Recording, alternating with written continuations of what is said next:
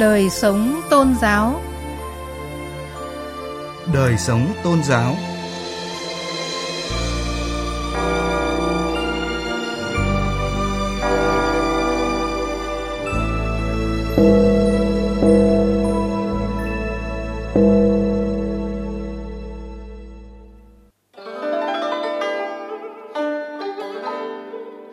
biên tập viên Hà Thảo và Lê Tuyết xin kính chào quý vị và các bạn.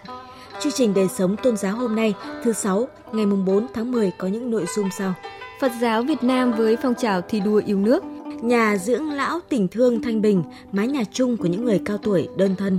Tiết mục lắng nghe và suy ngẫm là nội dung sống đức ái trong mọi sự. Mời quý vị và các bạn cùng nghe.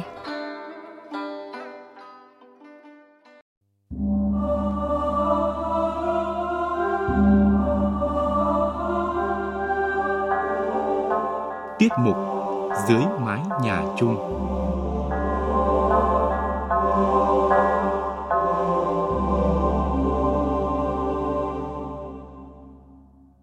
Thưa quý vị và các bạn, với phương châm đạo pháp dân tộc chủ nghĩa xã hội, nhiều năm qua, Giáo hội Phật giáo Việt Nam đã có nhiều đóng góp cho phong trào thi đua yêu nước của hệ thống mặt trận Tổ quốc nói riêng và của cả nước nói chung. Trong đó, các chương trình an sinh xã hội, bảo vệ môi trường, chống biến đổi khí hậu là những hoạt động tiêu biểu của các chư tôn Đức Tăng Ni suốt thời gian qua. Thưa quý vị, chỉ trong giai đoạn từ năm 2015 đến nay, hưởng ứng các cuộc vận động thi đua yêu nước, Giáo hội Phật giáo Việt Nam đã tích cực tuyên truyền chư Tăng Ni và Phật tử tu tập giữ gìn đạo hạnh. Từ đó có nhiều hoạt động thiết thực như huy động và đóng góp hơn 8.000 tỷ đồng cho các hoạt động an sinh xã hội, xóa đói giảm nghèo. Rất nhiều mái ấm, trung tâm từ thiện Phật giáo trở thành nơi cưu mang, chăm sóc những mảnh đời bất hạnh. Vâng, thưa quý vị, có thể kể đến Trung tâm Từ Thiện Xã hội Phật Quang tọa lạc tại ấp Tân Hưng, xã Mỹ Lâm, huyện Hòn Đất, tỉnh Kiên Giang. Trung tâm được thành lập từ năm 2002 nhằm giúp đỡ, nuôi dưỡng, dạy học và trở thành mái ấm cho trẻ em nghèo hoặc bị bỏ rơi trên địa bàn tỉnh Kiên Giang và các tỉnh lân cận. Sau 18 năm thành lập và phát triển, trung tâm đã giúp đỡ, nuôi dạy nhiều lứa học trò khôn lớn, có cuộc sống ổn định và trở thành những người có ích cho xã hội. Thượng tọa Thích Minh Nhẫn, giám đốc trung tâm chia sẻ.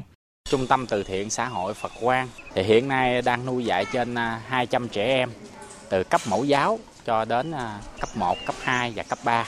Đã có nhiều em đã ra trường là đại học, rồi làm giáo viên hoặc là trở về với cuộc sống gia đình. Các em đã có cái cuộc sống ổn định của các em, trở thành cái người hữu ích cho xã hội. Điểm qua các hoạt động từ thiện của Phật giáo trong thời gian qua, có thể thấy công tác này được thực hiện đa dạng với nhiều chương trình. Cùng với các mái ấm tình thương, hệ thống cơ sở khám chữa bệnh Tuệ Tĩnh Đường, cơ sở dạy nghề là rất nhiều các hoạt động cứu trợ khác. Đó là những chuyến từ thiện của các cấp Giáo hội Phật giáo Việt Nam về vùng sâu, vùng xa, là hưởng ứng cùng cả nước chung tay đóng góp hỗ trợ đồng bào bị thiên tai. Và đặc biệt trong đại dịch COVID-19 vừa qua, các cấp Giáo hội Phật giáo đã vận động người dân phòng chống dịch bệnh. Đáng chú ý, Giáo hội Phật giáo Việt Nam đã huy động đóng góp hàng nghìn tỷ đồng ủng hộ các địa phương phòng chống dịch. Đại đức Thích Đồng Sĩ, Ủy viên Thường trực Ban Kinh tế Tài chính Trung ương Giáo hội Phật giáo Việt Nam cho biết. Khi mà đại dịch nó xảy ra thì chính phủ gồng mình để chống dịch và cũng mong muốn toàn thể người dân tham gia để chống dịch, đẩy lùi cái dịch bệnh là quan trọng nhất. Với tinh thần đó, được sự kêu gọi của Mặt trận Tổ quốc thì Giáo hội Phật giáo Việt Nam chăm lo đời sống cho bà con không phân biệt đó là tôn giáo nào, chỉ biết đó là con dân nước Việt với tinh thần là đoàn kết, hòa hợp. Bên cạnh các hoạt động an sinh xã hội, một nhiệm vụ trọng tâm được các cấp giáo hội quan tâm và thực hiện là các chương trình xanh. Theo Hòa thượng Thích Huệ Thông, Phó Tổng thư ký kiêm Chánh Văn phòng Trung ương Giáo hội Phật giáo Việt Nam tại phía Nam, đến nay, 63 ban trị sự Giáo hội Phật giáo Việt Nam cấp tỉnh thành trong cả nước đều đã tham gia ký kết chương trình phối hợp bảo vệ môi trường và ứng phó với biến đổi khí hậu với Ủy ban Trung ương Mặt trận Tổ quốc Việt Nam. Nhiệm vụ này cũng đã được đưa vào phương hướng hoạt động Phật sự hàng năm của các cấp giáo hội. Để hưởng ứng các cái phong trào bảo vệ môi trường, Trung ương Giáo hội trong những năm qua đã có chủ trương hướng dẫn ban trị sự Phật giáo các tỉnh thành ký kết hưởng ứng các cái phong trào để đem lại cái môi trường sạch, xanh và tốt đẹp. Trên cơ sở này đó thì ban trị sự Phật giáo các tỉnh thành đã thành lập các cái câu lạc bộ hưởng ứng như trồng cây xanh, tổ chức những câu lạc bộ để làm sạch đường phố, quét rác, phân loại các loại rác tại các cơ sở tự viện và tại các gia đình của Phật tử để bảo vệ cái môi trường. Và có thể nói rằng trong thời gian qua, giới Phật giáo đã làm tốt cái công tác này. Đánh giá về những hoạt động chương trình đồng hành với Mặt trận Tổ quốc Việt Nam của Giáo hội Phật giáo Việt Nam trong phong trào thi đua yêu nước, Thượng tọa Thích Đức Thiện, Phó Chủ tịch kiêm Tổng Thư ký Hội đồng trị sự Giáo hội Phật giáo Việt Nam cho biết. Trong cái phong trào thi đua yêu nước, Giáo hội Phật giáo Việt Nam là một thành viên tích cực của Mặt trận Tổ quốc Việt Nam. Có thể thấy rằng là tất cả các cấp giáo hội, tăng ni và các chùa đều rất là tinh tấn trong cái việc thực hiện các cái phong trào phát động của Mặt trận Tổ quốc Việt Nam, mà không chỉ của mặt trận, giáo hội cũng có những cái phong trào. Thông qua các phong trào này cũng như là một những cái bài pháp để mà chúng ta truyền tới các cái Phật tử của mình. Thưa quý vị và các bạn, những đóng góp của Phật giáo Việt Nam trong phong trào thi đua yêu nước đã, đang và sẽ góp phần quan trọng vào việc xây dựng và phát triển đất nước. Hy vọng rằng các tăng ni Phật tử ngày càng phát huy tinh thần từ bi của Đức Phật và truyền thống hộ quốc an dân của Phật giáo Việt Nam để góp phần củng cố khối đại đoàn kết dân tộc theo tinh thần phụng sự lợi ích giáo hội gắn liền với lợi ích của dân tộc.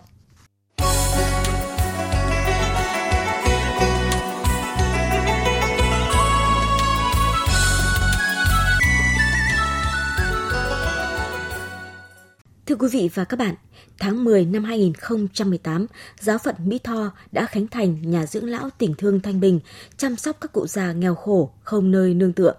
Từ đây, những phận đời kém may mắn có thêm một chốn đi về. Vâng, thưa quý vị, tuy mới hoạt động 2 năm nay, nhưng nhà dưỡng lão Thanh Bình tại ấp Trường Xuân A, xã Thanh Bình, huyện Chợ Gạo, tỉnh Tiền Giang đã thể hiện được ý nghĩa nhân văn sâu sắc, giúp cho nhiều cụ cao tuổi neo đơn, không người phụng dưỡng có cuộc sống vui, sống khỏe tuổi già. Tiếp tục chương trình, mời quý vị đến thăm ngôi nhà được hình thành từ tình thương và lòng bác ái cùng Nhật Trường, phóng viên Đài Tiếng nói Việt Nam thường trú khu vực đồng bằng sông Cửu Long. Bà Dương Nguyệt Anh, 79 tuổi, ở phường 2, thành phố Mỹ Tho, tỉnh Tiền Giang, không có chồng con, trước đây phải đi bán vé số lẻ để nuôi thân. Từ ngày vào ở nhà dưỡng lão tình thương Thanh Bình, cuộc sống rất an nhàn, khỏi phải vất vả đi bán từng tấm vé số như trước đây nữa. Bà Dương Nguyệt Anh chia sẻ. Vô đây thì vui lắm, yên tâm, thoải mái lắm, ăn uống cũng bình thường, không lo cho đầy đủ hết trơn à, không có thiếu. Còn hơn ở nhà đó, cái đó nói thiệt, ở nhà chứ không bằng ở đây, lại thích vô đây ở đây hoài đây nè. Nhà dưỡng lão tình thương Thanh Bình do Giáo phận Mỹ Tho đầu tư xây dựng và hoàn thành đưa vào hoạt động từ tháng 11 năm 2018. Nơi đây có 12 phòng đang phục vụ nuôi dưỡng cho 16 cụ cao tuổi từ các tỉnh Tiền Giang, Long An, Đồng Tháp. Cụ lớn nhất là 84 tuổi, người thấp nhất là 55 tuổi, đa số là các trường hợp cô đơn, không nơi nương tựa. Trong đó có 3 cụ trên 80 tuổi bị bệnh tật phải nằm tại chỗ. Dù các cụ, các bác có hoàn cảnh khác nhau, nhưng vào ở nhà dưỡng lão tình thương Thanh Bình đều có chung tình thương yêu, quan tâm giúp đỡ lẫn nhau, xem đây là mái nhà chung.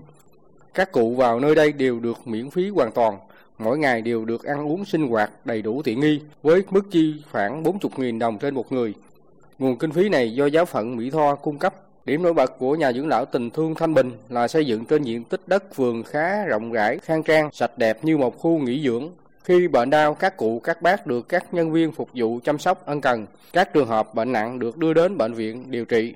Cô Trần Thị Lệ Xuân, 55 tuổi, quê ở xã Lương Hòa, huyện Châu Thành, tỉnh Trà Vinh, cũng có hoàn cảnh neo đơn, đã tình nguyện đến ở và phục vụ tại nhà dưỡng lão tình thương Thanh Bình.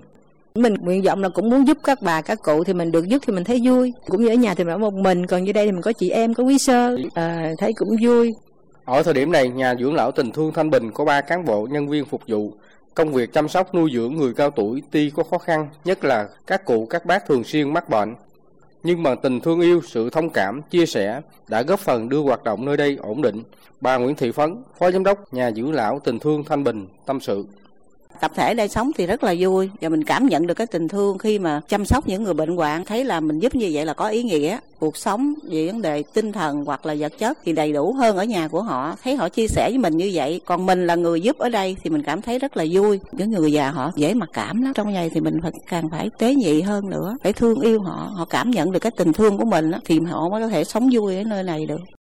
Thưa quý vị và các bạn, nhà dưỡng lão tình thương Thanh Bình thành lập theo ý nguyện của Linh mục Nguyễn Văn Khảm, Giáo mục Giáo phận Mỹ Tho, và được Sở Lao động Thương binh và Xã hội tỉnh Tiền Giang cấp phép cho phép thành lập cơ sở bảo trợ xã hội ngoài công lập.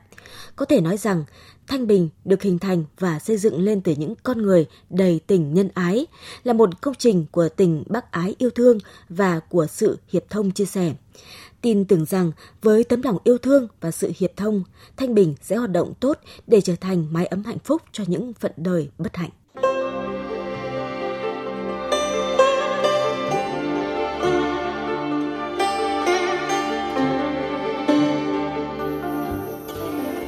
Tiết mục Lắng nghe và suy ngẫm.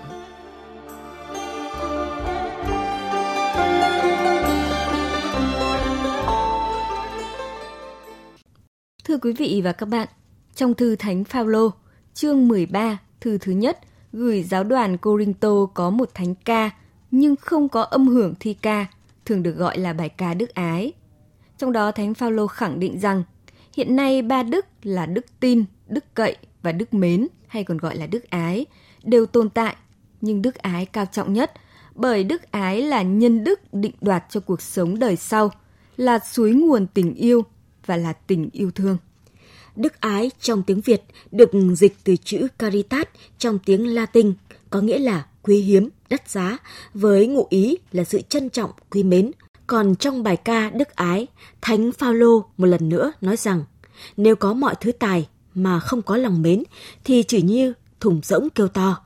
Nếu có nhiều ơn, cả những ơn trọng đại mà không có lòng mến thì vẫn là con số không. Nếu cho đi tất cả, hy sinh mạng sống mà không có lòng mến cũng chỉ là hư vô.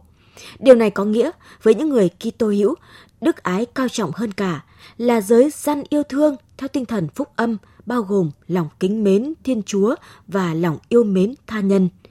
Và người Công giáo được mời gọi sống đức ái trong mọi sự.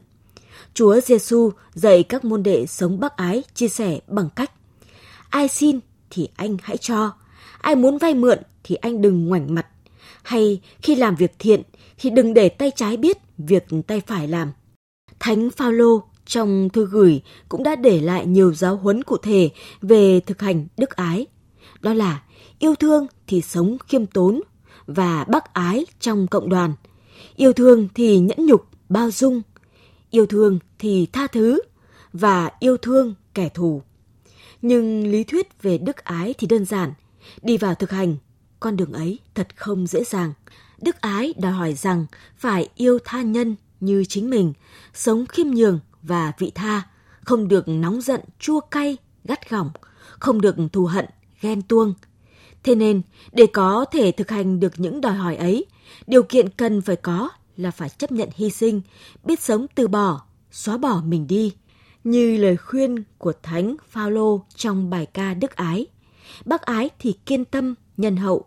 Bác ái không đố kỵ, không khoác lác, không kiêu hãnh, không ích kỷ, không nổi giận, không suy tưởng điều xấu, không vui mừng trước bất công, nhưng chia vui cùng chân lý. Và ai sống đức ái trọn hảo sẽ trở nên thánh thiện. Thưa quý vị, nội dung của tiết mục Lắng nghe và suy ngẫm vừa rồi đã kết thúc chương trình Đời sống tôn giáo hôm nay. Chương trình do biên tập viên Hà Thảo biên soạn và thực hiện. Cảm ơn quý vị và các bạn đã quan tâm theo dõi.